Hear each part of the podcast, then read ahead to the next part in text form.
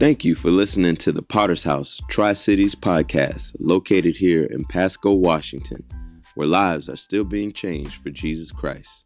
We hope you enjoy it.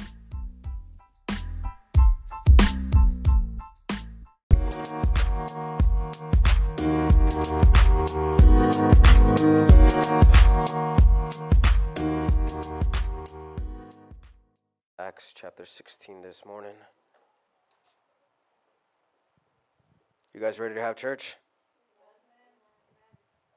How ready are you guys? Praise God. Acts chapter 16 this morning. I truly believe that God wants to speak to us this morning. So, Acts chapter 16, two men um, are standing. It is um, on the monitors. This, this painting is called Checkmate. In the painting, a man is playing chess with the devil.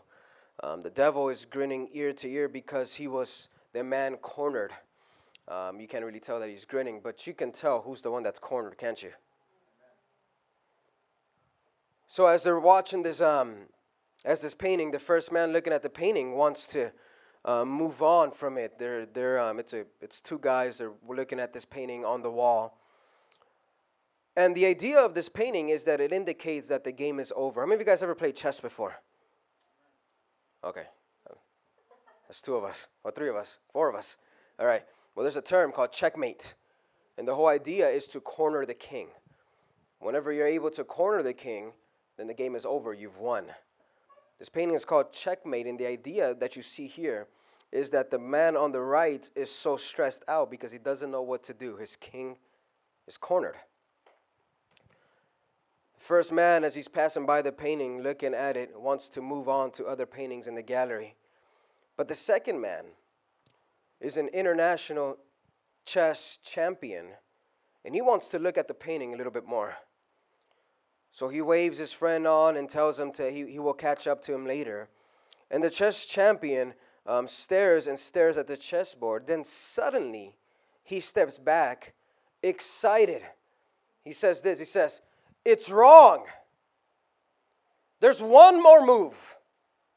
And he runs to his friend, and together they begin to analyze and look at this painting.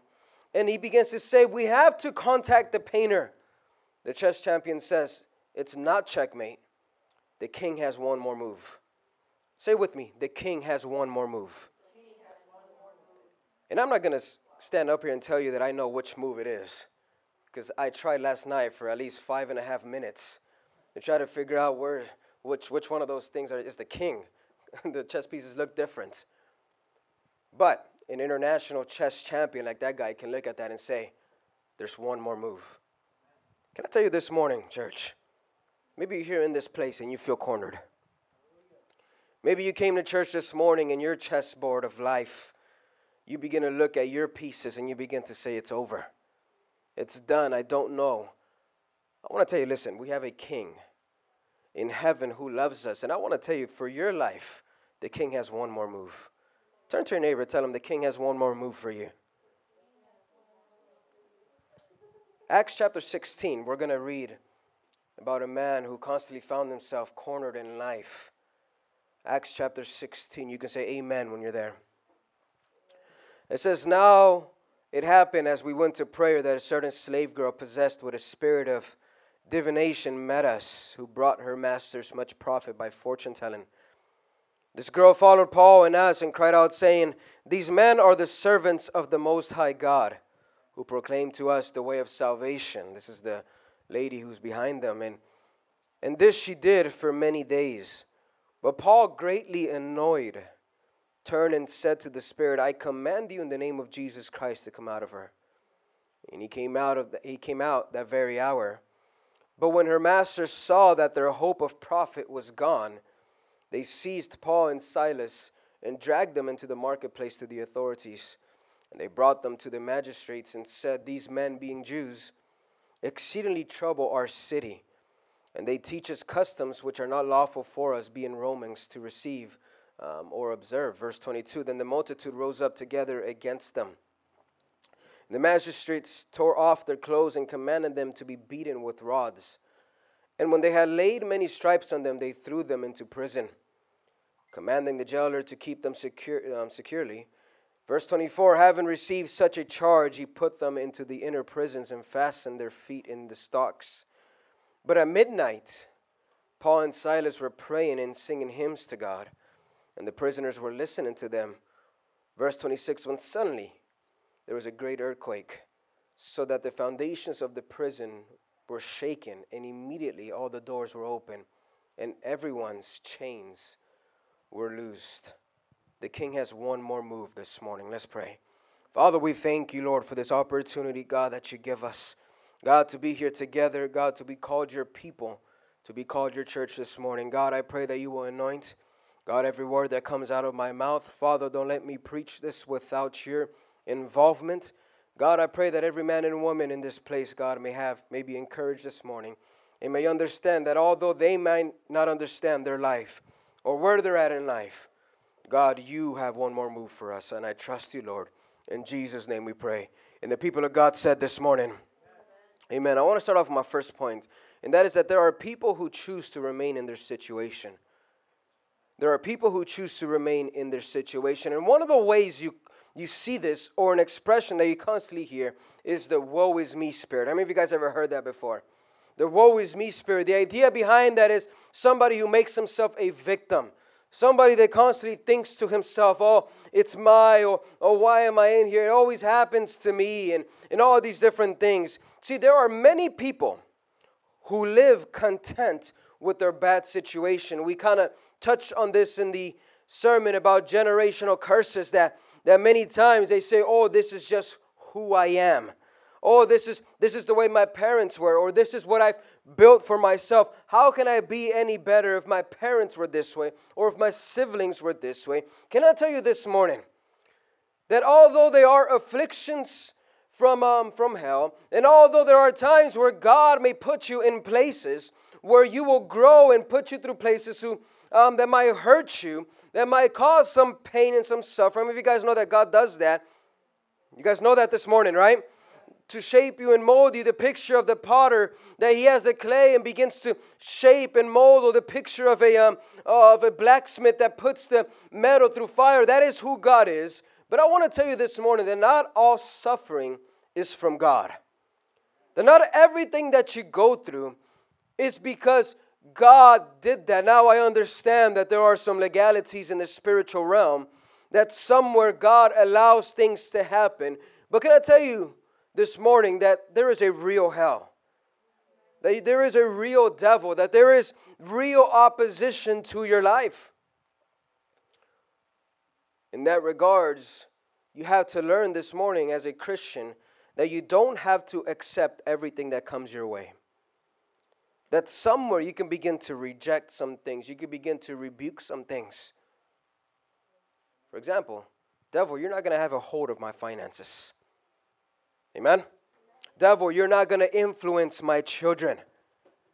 Hell, you're not going to influence my mind. That is not the way I'm, I'm going to live by the word of God. And there's certain things that you can begin to rebuke, you can begin to change, you can make decisions on certain things. I do not have to live in this poverty spirit for the rest of my life. I don't have to live like this for the rest of my life. Somewhere God can have breakthrough for you. In our illustration, what we see is that this man here um, in, in that painting, what we see is that you have a man who is stressed out because he's looking at this at his chessboard in this uh, the game that you can call life and begins to say i have nowhere else to go. Where can i move my king? I move here it's done. If i move here it's cornered. And it's somewhere many times we find ourselves in our lives that way. Can i get one friend this morning that can agree with me that begins to look at life, everything that I do, begins to think, I can't find a solution to this. I want to tell you this morning the king has one more move. But see, many times in that move, what gets in the way is pride. Say with me, pride. See, there are many prideful people who won't reach out for help. You know what the problem with pride is? Is that people won't admit it. They're too prideful to admit they're prideful.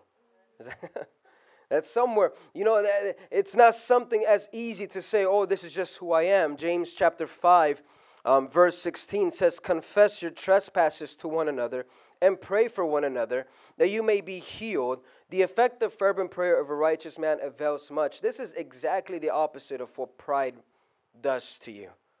See, when you're prideful, you'll go through things and you won't reach out to people. When you're prideful, when pride is what rules in your heart and your mind, you you can fall straight on your face, but no, you're not, you're, I'm not going to ask for help. I wonder this morning, I wonder this morning, where do you stand with pride?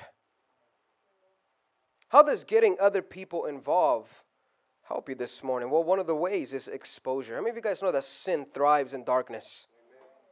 And when you begin to expose something, this is what James chapter 5, verse 16 is all about that you remove the pride, remove any obstacle that might get in the way of exposing certain things that happen, uh, for example, like sin, and you begin to expose it, and God begins to move on it. A devil exposed is a devil defeated.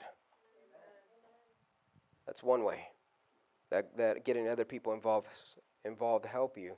The other one is prayer for one another fervent prayer is what our scripture says. This word fervent, by definition, is having or displaying a passionate intensity.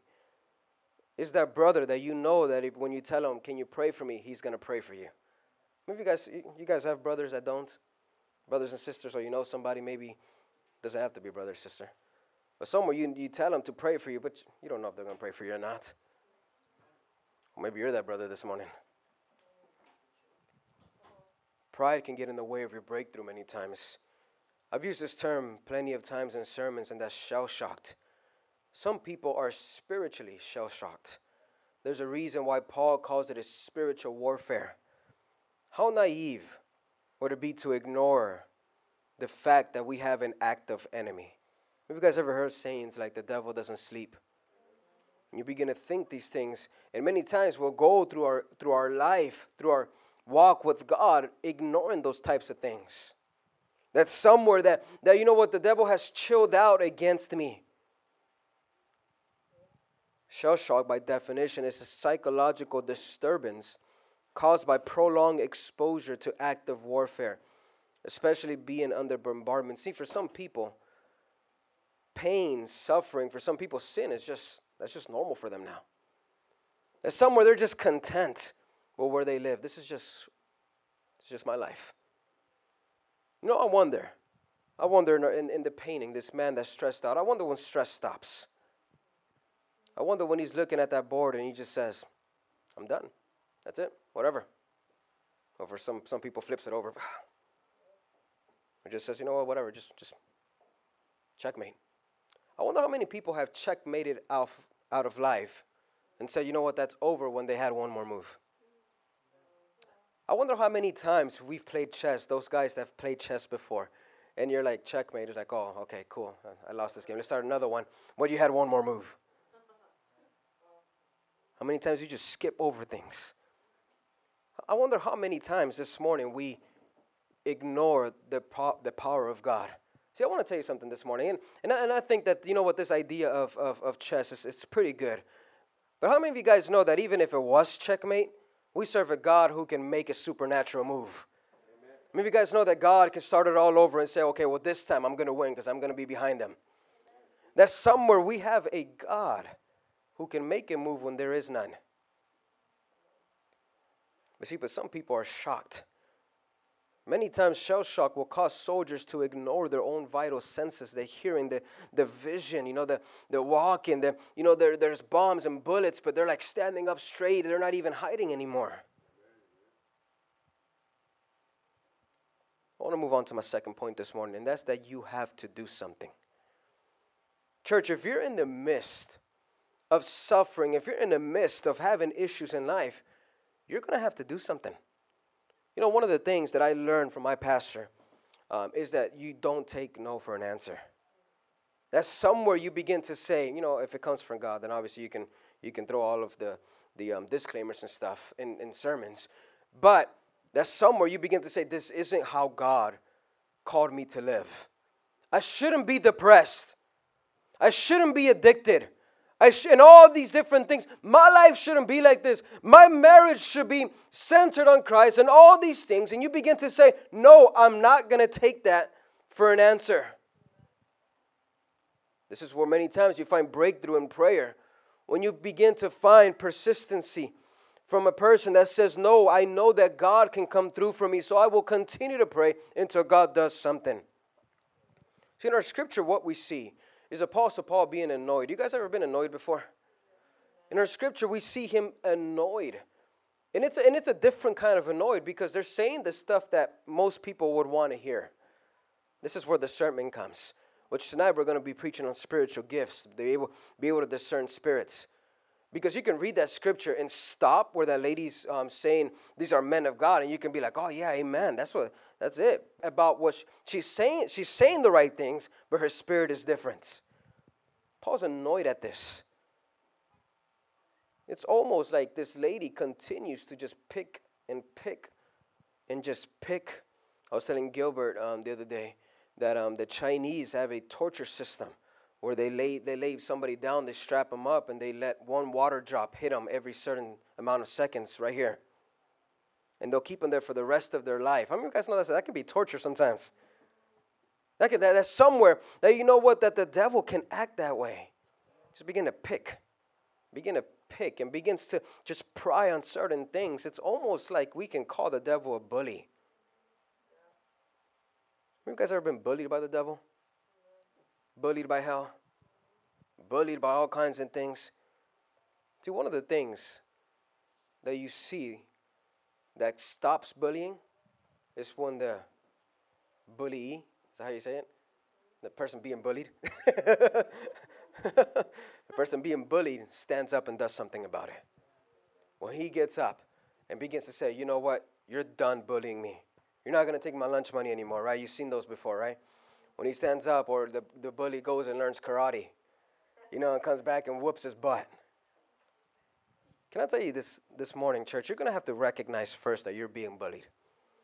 There's people in the house of God who are being bullied that have no clue that they're being bullied. Talking about, I ain't got no money to serve God. I ain't got no money because the devourer is eating up your money. Talking about, I can't, I can't serve God. I can't get over this addiction. Well, that's because you're, there's somewhere you've allowed strongholds to settle in your mind. It is like somewhere you're going to have to build this, this, this energy, if, if you will, somewhere and say, you know what, that's enough. I'm, I'm, I'm done with what, the way I'm living, I'm done with what I'm experiencing. And somewhere you just have to get mad. See, the sermon in life will allow you to advance in the kingdom. Everybody here needs discernment. That's the ability to be able to judge things, the ability to understand what you see. It's amazing. Paul is able to see right through the words of this, of this lady. And if we're honest with ourselves, how many of us would have failed that test? Would have said, Girl, you're saying the, the stuff I want to I want to hear. Why don't you come with me? Join my ministry. It begins to but Paul sees right through her turns around and rebukes the spirits. The name of Jesus, come out of her. We need to have an ability to pinpoint the attacks. Proverbs 29 and 18, where there is no revelation, the people cast off restraint. But happy is he who keeps the law. It is as somewhere you have vision, you know what you're doing. 1 Corinthians 14 33 For God is not the author of confusion, but of peace, as in all the churches of the saints, that somewhere you, del- you know the things that are happening, you know the next step, that somewhere you're not doing this blindly. We should have clarity in life. See, Paul knew it. It was a spirit in that lady, and it wasn't the lady. See, we get that mixed up sometimes. We get mad at people when it's really what they've been through or is their spirits, or somewhere they're just not at the place where you wish they were, so you get mad at them. This is where Apostle Paul says the, the, the, the fight that we're fighting is not against flesh and blood, it's against principalities. It's a spiritual war. See, if you don't have clarity, you can have a lot of issues in your Christian walk. One is that you, many times you won't talk to God. You won't talk to God. You're not, you're not praying. And then you want to know the secrets of heaven. You want to know, you know, the problem is that there's people who don't talk to God, but they want to uncode revelations. All the all the conspiracies and stuff. Oh, bro, I know, I know what's that, what, the Illuminati, man. That was the ones behind it. You know, you begin to uncode all these crazy stuff, but you won't talk to God.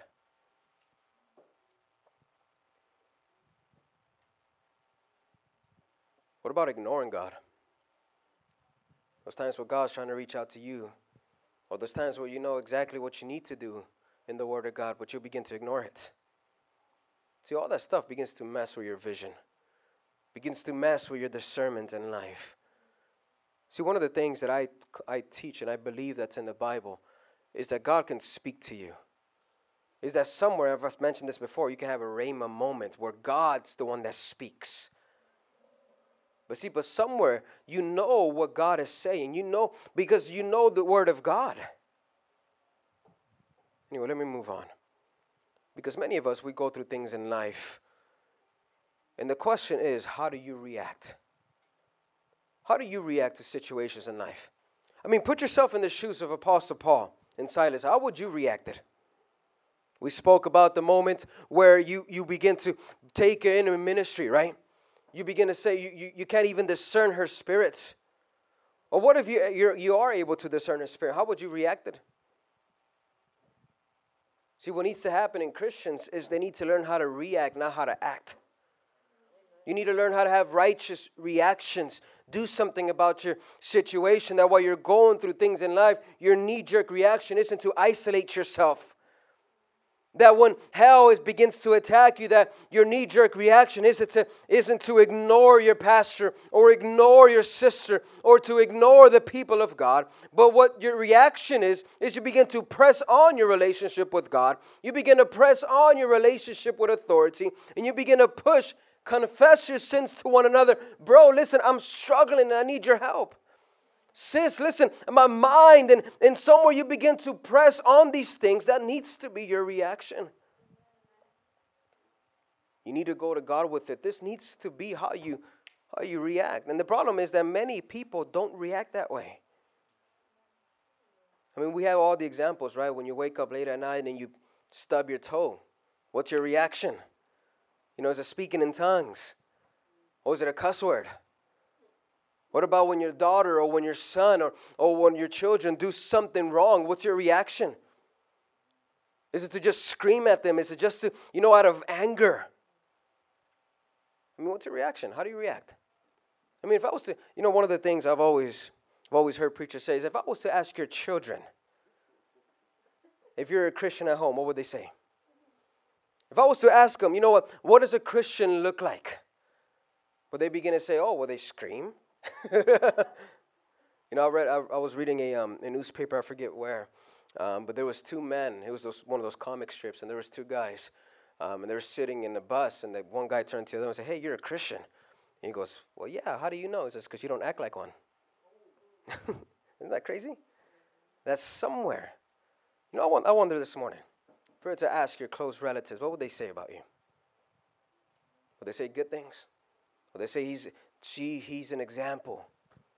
Oh man, when he goes through things, man, he presses on. He prays.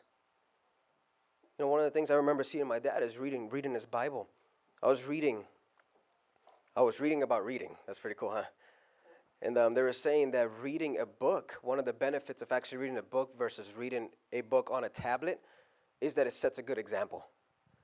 Is that your children begin to look at you and they're not seeing that you're, you, I know, church passing by, they're looking at you with your tablet. It's like, oh, he's watching game, doing something. No, I'm reading the Bible. But see, if they see you with a book, many times that there's a connection. Because exampleship, right? What kind of example do you lay down? Your reactions, many times, you know what? It'll it'll set a standard in your life, and people will begin to look at you that way. Do you confront the situation with the Word of God? Or is it all out of emotion? Is it all just how, how you feel? Or do you open your Bible and begin to say, God, what do you say? See, Paul turns around and uses the authority that Jesus has given them. What do you use? So, how about this one, church? What about when you react like a Christian? and the devil attack, and the devil attacks back even harder. Because what you see Paul is he turns around and reacts like a Christian, right? And then he ends up in prison. What about those times in life? Whenever you actually do the right thing this time, you actually did it. Oh, you didn't cuss this time. You actually did the right thing and then you end up somewhere else. I mean, Apostle Paul turns around and does what he needs to do and ends up in prison. How do you react in those situations? How, how many of you guys ever been there? That you do the right thing or you're doing the right thing and things just keep on getting worse. Things just keep on going south, and you're like, what in the world is going on? That somewhere, you know, I'm, I'm doing the right, I'm saying the right things, God. I'm praying, I'm, I'm reading my Bible, God. But things like this keep on happening. What do you do?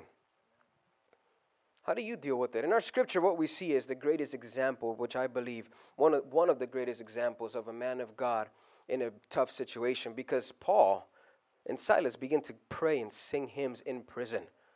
I want you guys to really picture that. That in the cell, prison, it's all gray. You can't get out. They're, they're, they're, they're fastened. You know, they, they can't do certain things. There's limitations. The food is nasty, right?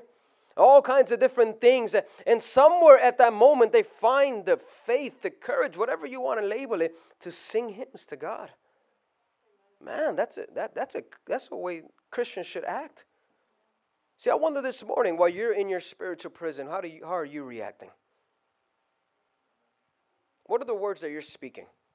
I said this Wednesday night. I said that everything that you go through has a language. Depression has a language. Rebellion has a language. Witchcraft has a language. You know, doubt, faith has a language. Encouragement begin. You know, there's words that, that are said during those times. Like, what do you speak? I want to close on my third point this morning. And that is that somewhere you have to know that the king has one more move. And in that idea, we're going to have to learn how to react, being filtered through that idea that the king has one more move. I want you to open your Bibles to the book of Matthew, chapter 11, verse 28.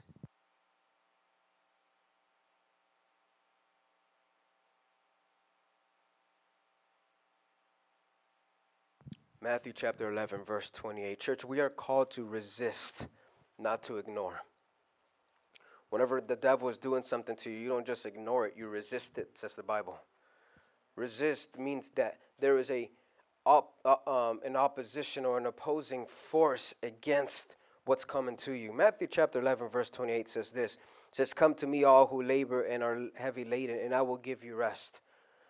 Take my yoke upon you and learn from me for I am gentle and lowly in heart, and you will find rest for your souls. For my yoke is easy and my burden is light. Church, God has a plan for you. That what you're living through this morning, or what you have gone through, or the things that you're going through at this very moment, that's not where God wants you to live. That's somewhere God wants to move you on from that. And I understand that God is a sovereign God and there's plans that, that we don't, all of us, even including me, don't completely understand. That there's things that He does that it might not make sense to us at this moment. But I want to tell you listen, the heart of our Father is to move us to better things. This is what you constantly see. This isn't just something that we hope for. This is just something that we sow as Christians. You read throughout the Bible that God will deliver his people, that God will heal, he will have compassion. The Bible, throughout the ministry of Jesus Christ, the word compassion is thrown around because he will see men and women sick in their situation, their minds, demon possessed people, and he will have compassion to do something about it. That hasn't changed in 2019. You're not ignored this morning. You're not, you know, as you as you sit in this table again in this illustration and you're trying to move things around in your life, these pieces, and you're trying to figure things out, God's not ignoring you. God is there. And He has one more move. But I want to tell you this morning, apart from God having one more move, you have one more move also. And that is that you have to resist what comes against you, that you know is from hell. Ignoring is not going to fix anything. You know, one of the things you hear people all the time is, oh, just be positive. Just, just be positive. Just imagine that you're in a beach. Palm trees, you know, like 75 degree weather. no expectation of snow. You know, all these, you know, all these different. Listen, being positive isn't going to fix anything. You can be positive all the way straight to hell. Can I get an amen? That somewhere, listen, your situation can remain the same if, even if you think positive. You have to do something about it. Now, thinking positively has something to do with it. That's somewhere you have to understand that this isn't where I have to be. That God has a plan for me, so I'm going to act. Say with me, act.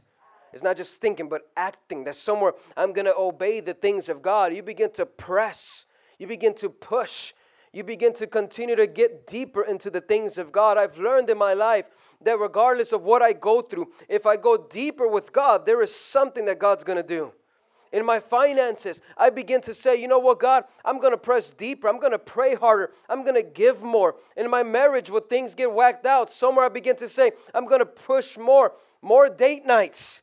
I'm going to talk to her more. I'm going to talk to God more about my wife and continually about different areas of life. It's not just ignore, I'm just, it, it'll go away. No, you have to do something about it. And I understand that there's some conflicts that might go away with time. And I also understand that there are some areas in life with where ignoring might just work. For example, in relationships, when you're in communication, sometimes it's good just to shut up. You can say amen to that, it's fine. sometimes it's good just to zip your mouth and say, you know what, I'm just, I got nothing good to say. I'm, I'm not going to say anything. And I understand there's those situations, but man, whenever, listen, in life, when hell attacks, it's not a time to ignore. It's a time to press on to your relationship with God. It's a time to press on to the heart of God. I want you to consider this in James um, chapter 4, verse 7. If you can open your Bible there, James chapter 4, verse 7. It says, Submit yourself therefore to God. And say with me, resist. Say it again resist. Now turn to your neighbor, tell him resist. Resist the devil and he will flee from you. Ignore by definition, think about this ignore by definition is to refuse to take notice of. In other words, that you're going through something and you refuse to admit to yourself that you're going through something. I'm not going to act on that. The problem with ignoring is that it's still there. In our scripture, what we see is Paul tried to ignore this lady. How many of you guys saw that? Oh, do we need to read it again? Acts chapter 16. It was day after day after day, and, she, and he just, he tried. He tried. You ever try to ignore stuff and then it doesn't go away? Because that's just the nature of ignoring. And then Paul turns around and says, I'm done. Girl, you're annoying. Nagging. I don't care what you're saying, your voice, it's up here. You know, like it's in a whole different octave that doesn't register in my mind.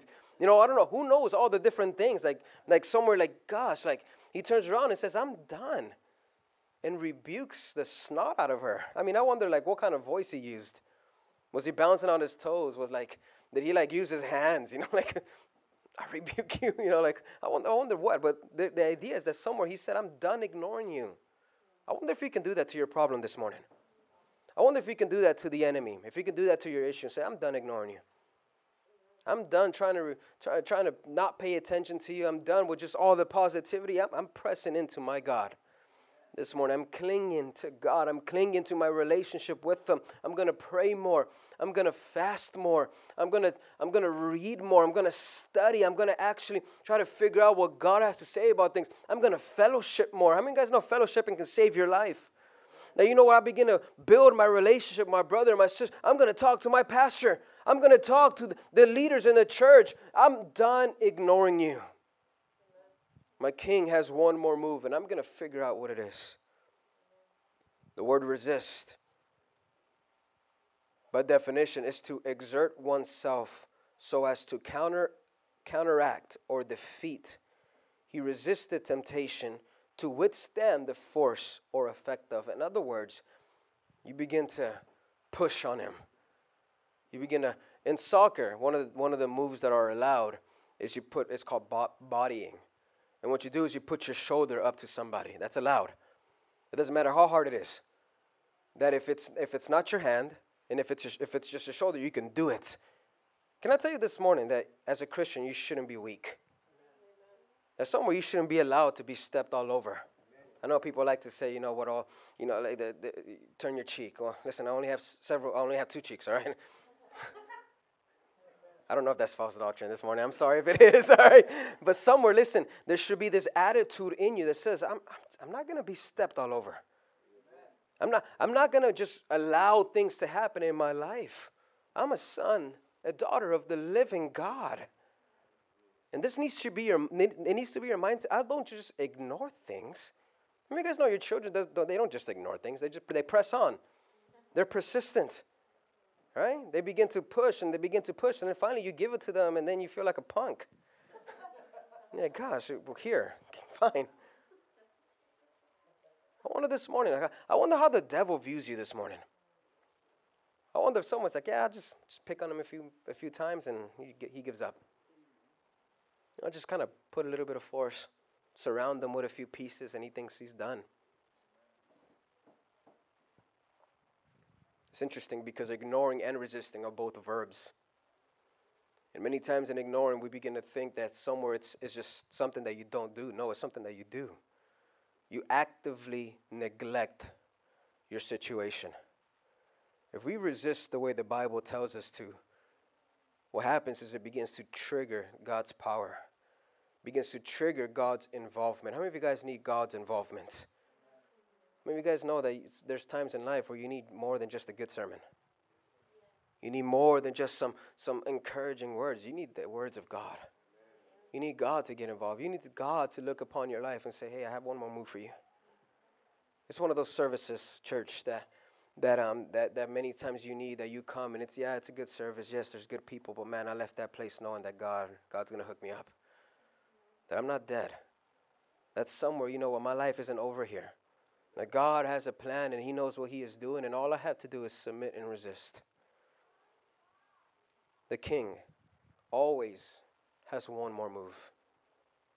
He always does.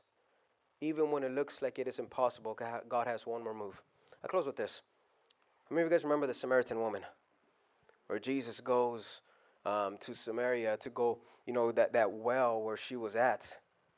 And many of many of the things that she says, it seems like she's been trying different things. You know, uh, the Bible says that Jesus tells her, "You've been with five different men." And the one that you, you're with now, it says, is he not your husband? And somewhere, listen, many times of you guys know we try so many things in life. You know, we try so many things, all types of get rich quick schemes and all kinds of relationships. Many times you see people relationship after relationship trying to just fulfill their life. There's so many things that we try. Many times we come to a place where like it's just this, this is just who I am. It's impossible. But see, Jesus came into the mix of her life and said, Listen, there's one more man that can fix it all, and that's Jesus. He says, You can leave it here. He says, You can be done with everything else and take what I offer you. Can I tell you, every single one of you guys this morning, that's where you're at. You're at that place where, and you might, you might not be at rock bottom, but every single day it's a decision to say, God, I want what you have. I want your water. I don't want the water that the world's going to offer. I don't want the water that any other man or any other woman's going to offer. Jesus, I want yours. Because it is yours that births something in me. It is yours that begins to fulfill me. It's one more move. And I wanted this morning, if you get in line with God and say, God, you run my life. God, you run the chess pieces from now on because you know how to fix all this. Say with me, the king has one more move. Can I get every head bowed and every eye closed?